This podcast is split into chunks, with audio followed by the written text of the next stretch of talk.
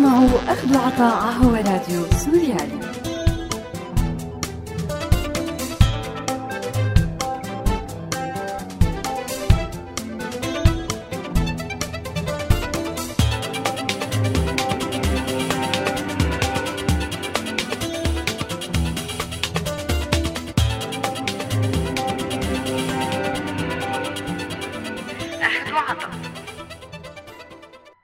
أعزائي المستمعين أهلا وسهلا فيكم. برحب فيكم أنا مايا بحلقة جديدة من برنامج أخذ وعطا.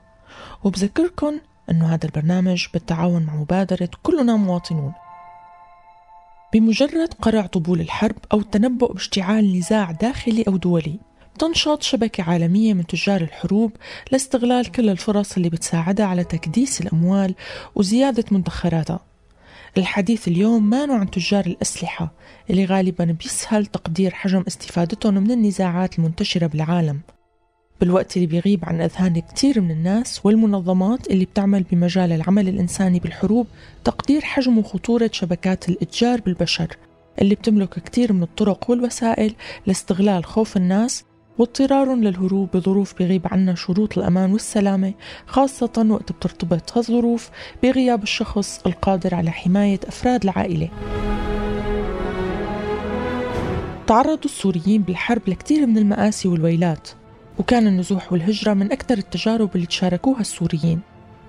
بعضهم قدر يوصل لمكان آمن ويرجع يرتب حياته إلا أنه كثير من السوريين وغير السوريين وقعوا ضحية بإيد شبكات كبيرة ومنظمة للإتجار بالبشر.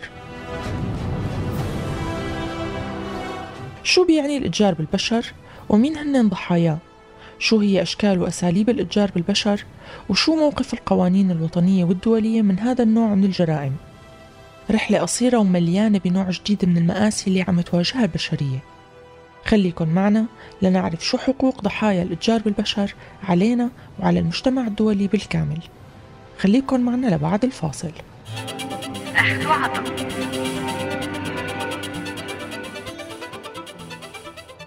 أهلا وسهلا فيكم من جديد ومثل ما عودناكم خلونا نبلش أول شي مع هذا الاستطلاع.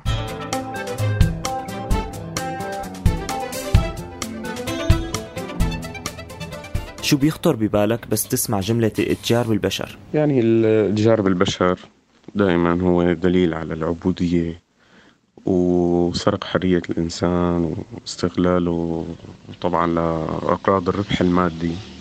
آه، بمناحي كثيرة يعني ممكن نعتبرها نحن.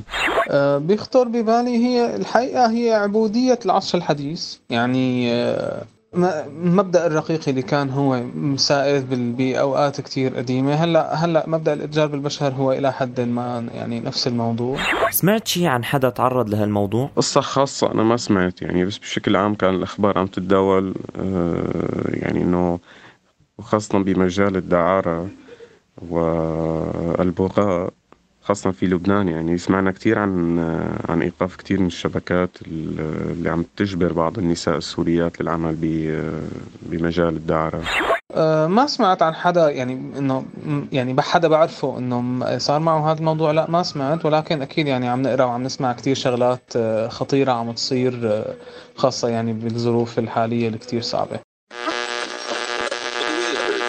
شو بتعرف عن الأشكال المنتشرة للإتجار بالبشر بالعالم؟ الإتجار بالبشر هو الاستغلال يعني من خلال إجبار الضحية على يعني أعمال غير مشروعة آه، كالبغاء مثل ما قلنا وشكل هو اللي هو شكل من أشكال الاستغلال الجنسي أو العبودية والاسترقاق والعمل القسري طبعا بالإضافة للقضية الأهم اللي هي الإتجار بالأطفال يعني استغلالهم بشتى وأبشع الصور. آه، والعبودية لحد الرق يعني إزالة الأعضاء وممكن أيضا الإتجار بيهم للزواج المبكر أو حتى تجنيد الأطفال بالحروب يعني. يعني بشكل عام في في عنا آه، موضوع الاستغلال الجنسي اللي هو نوع من أنواع الإتجار بالبشر عم عم يكون مثلا ممكن يستغلوا آه، فتيات يعني بأعمار معينة من من بلدان معينة آه، لحتى يجمعون ويرغمون على ممارسة الجنس يعني. آه، في تجارة الأعضاء في يعني هدول بشكل أساسي. عم تسمعوا أخذ عطاء على راديو سوريالي. الإتجار بالأشخاص أو الإتجار بالبشر عبارات تم استخدامها لسنوات طويلة لتوصيف الاحتيال أو الإكراه واستخدام القوة لتجنيد شخص ما أو إيواءه أو توفيره بغرض إجباره على تقديم خدمات للغير وتسخيره واستعباده للعمل بمجالات معينة مقابل تسديد دين وبشكل العمل القسري أحد أكثر أشكال الإتجار بالبشر انتشارا بالعالم. وبتشير تقديرات منظمة العمل الدولية إلى أنه إجبار ضحية وحدة من ضحايا الإتجار بالبشر على ممارسة الدعارة بقابله إجبار تسعة أشخاص على ممارسة العمل القسري أو العبودية اللا إرادية اللي بتجي نتيجة استغلال أرباب العمل عديمي الضمير لعمال صاروا عرضة للاستغلال بسبب ارتفاع معدلات البطالة أو الفقر أو الجريمة أو بسبب التمييز والفساد أو النزاعات السياسية. وأحيانا نتيجة القبول الاجتماعي لهي الممارسة. العبودية التسول خدمة المنازل الزواج المؤقت تزويج الأطفال وبيعهم بهدف التبني إضافة لتجنيدهم بالجيش وتجارة الأعضاء. كلها ممارسات بتندرج تحت جريمة الإتجار بالبشر. جرائم منتشرة بالعالم العربي وعم تغذيها أحيانا الظروف الاقتصادية السيئة لبلد الضحية. وأحيانا كتير الحروب اللي بتدفع الناس للهجرة غير الشرعية وبتعرضهم لاستغلال شبكات خطيرة متخفية على شكل مكاتب تأمين فرص عمل أو مهربين عبر البر والبحر. جرائم قدرت بوسائل متجددة بكل مرة تتجنب العقوبات القانونية والانكشاف على قوانين العالم. وبحسب تقرير منظمة العفو الدولية اليوم بشكل الإتجار بالبشر أضخم الأنشطة السرية العابرة للدول. نشاط تتقدر قيمته الإجمالية بمليارات الدولارات وبينتج عنه ضحايا من الرجال والنساء والأطفال اللي بيوقعوا ضحية للخطف أو الاستدراج للقيام بأعمال مهينة لمصلحة المتاجرين فيهم مثل العمل القسري بظروف غير إنسانية ما بينطبق عليها معايير العمل اللائق ويعتبر الرجال أكثر فئة بتوقع ضحية لهذا الشيء. أما بالنسبة للنساء فبشكلوا أكبر ضحايا الإتجار فيما يتعلق بالخدمة المنزلية اللي بتوصل لحد الاستعباد. والاستغلال الجنسي والعمل بالملاهي الليلية. أما الأطفال فبيتم استغلالهم كمتسولين أو بائعين متجولين وبيتعرضوا بشكل كبير للاستغلال الجنسي. وبكتير من الأحيان بيتم إجبارهم على القيام بنشاطات إباحية أو تجنيدهم بالأعمال العسكرية. فاصل ومنرجع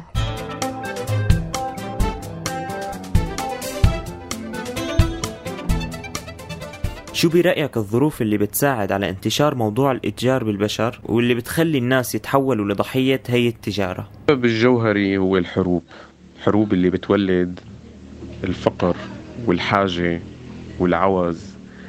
آه اللي بسببها ممكن إنه ينعدم الأمان بشكل عام. هذا الشيء بيخلي وبيحد من سلطة القوانين. والرقابة على هي المواضيع فبصير الأشياء يعني إذا فينا نقول إنه مباحة بشكل بشكل كتير كبير. فالسبب الجوهري أنا برأيي هو الحروب يعني. في كتير ظروف بتساعد على انتشار هالموضوع. بشكل أساسي هي موضوع الحروب موضوع الهجرات الغير الشرعية. لأنه يعني عادة هي المنظمات اللي اللي بتعمل هاي المواضيع آه، للإتجار بالبشر هي بتكون منسقة عن طريق آه، عن طريق دول. يعني يعني عمليا بيكون بيكون في آه، خلينا نقول عصابة معينة ببلد معين ولكن تنسيقها من الخارج وعم عم تقدر تستغل عالم وصلوا لهالبلد هي بطريقة مثلا غير شرعية ما في عندهم حقوق ما في عندهم آه، قوانين يعني مسنونة بعد بالنسبة لهم فبتقدر تستغلهم لعدة أغراض معينة ودائما الناس عم يتحولوا لضحية عادة مثلا بمواضيع ممكن يصدقوا مثلا مهربين ممكن يصدقوا عالم آه، عرضت عليهم فرص عمل ببلد معين عم توصلهم بطريقة مو مو صحيحة آه، عم يصير هذا الموضوع تعرف شو هي القوانين الدولية المناهضة للإتجار بالبشر؟ وإذا خصصت الدول العربية قوانين لمواجهتها؟ طبعا الأمم المتحدة أقرت بروتوكول آه، لمنع وقمع معاقبة الإتجار بالأشخاص وخاصة النساء والأطفال. طبعا كان هذا البروتوكول هو آه، مكمل لاتفاقية لمكافحة الجريمة المنظمة. طبعا وكثير قرارات أخرى متعل يعني بخصوص العمل تابعة لمنظمة العمل الدولية. طبعا صدر قرار من جامعة الدول العربية لمكافحة جرائم الإتجار بالبشر. طبعا نص القرار طويل جدا عام 2012 في مدينة القاهرة. في أكيد قوانين مناهضة للإتجار بالبشر. آه، يعني الانتربول دائما بيحاول آه، يعني للحد من هي من هالمشاكل الخطيرة جدا. أه وبظن يعني آه، سمعت من, من كمان من من كذا سنة صار في مؤتمر أه بظن بالدوحة لموضوع الإتجار بالبشر و آه، يعني بشكل أساسي كان عم يتداول كيف ممكن تتعاون الدول للحد من هي المشكلة والظاهرة الخطيرة. عم تسمعوا اخذوا عطاء على راديو سوريالي. بتشكل اليوم جريمة الإتجار بالبشر ثالث أكبر تجارة إجرامية بالعالم بعد تجارة المخدرات وتجارة السلاح. وبحسب تقديرات الأمم المتحدة بيتوقع أنه تتصدر هالجريمة المرتبة الأولى بالتجارة الإجرامية العالمية خاصة أنه مخاطر ارتكابها وكشفها أقل بكتير من مخاطر تجارة المخدرات والأسلحة. وبحسب التقدير العالمي للأمم المتحدة المتعلق بالإتجار بالبشر وقع مليارين شخص حول العالم ضحية لهالجريمة. 70% منهم فتيات ونساء و30% منهم رجال وصبيان.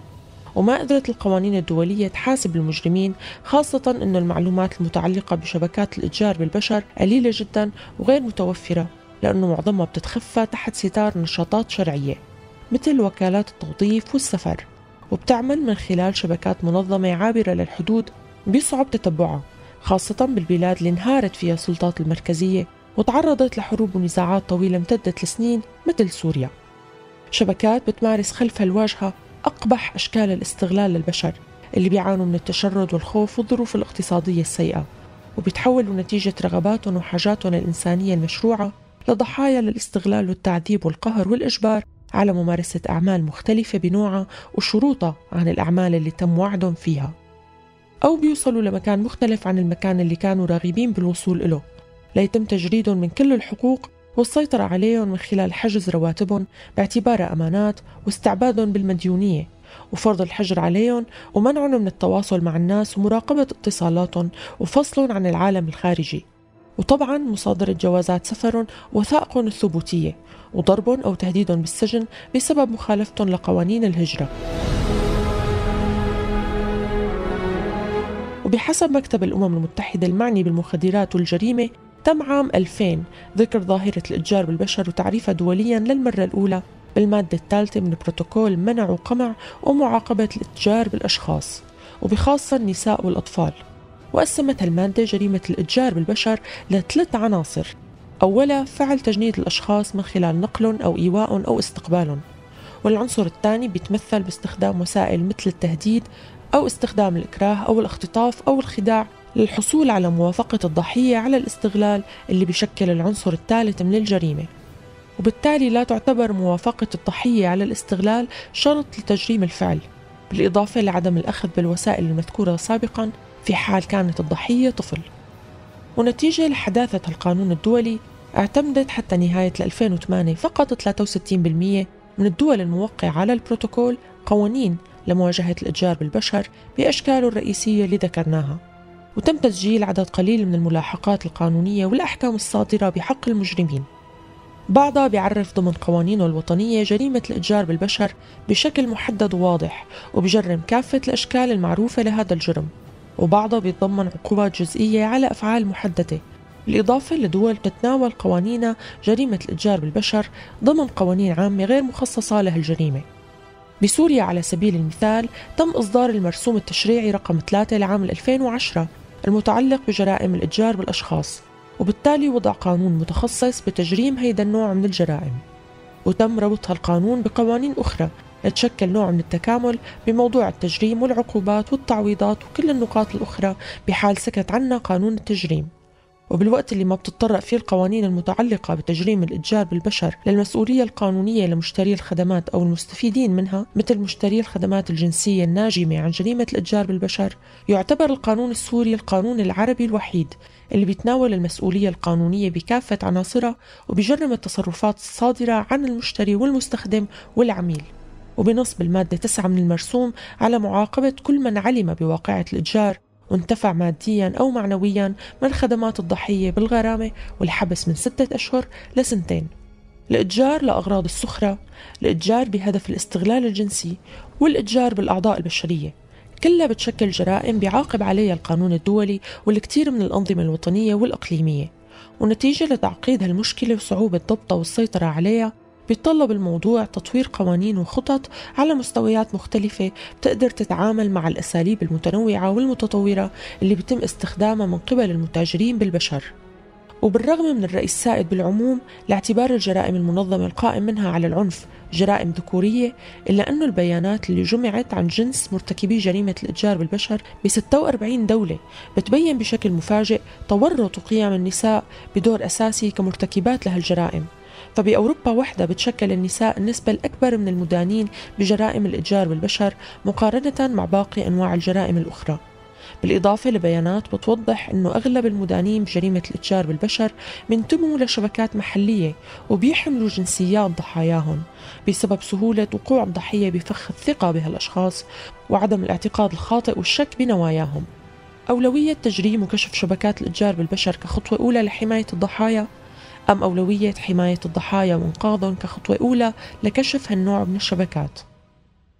كلها أولويات متقاطعة بتحتاج لجهود وانفتاح كبير من قبل الدول لتقديم المعلومات والبيانات ولوضع خطط متكاملة لإنقاذ الناس والاستعداد للتعامل مع ضحايا من النوع المركب والمعقد وبيتطلب درجة عالية من المسؤولية والاهتمام.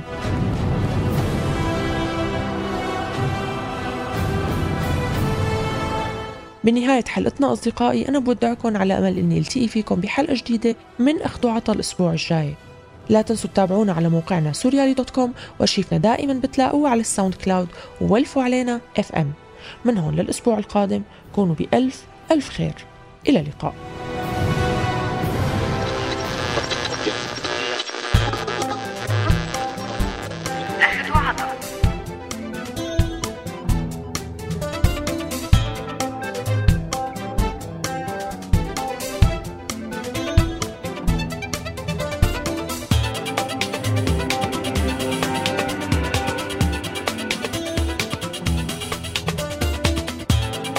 هذا البرنامج من إنتاج راديو سوريالي 2016 أخذ وعطا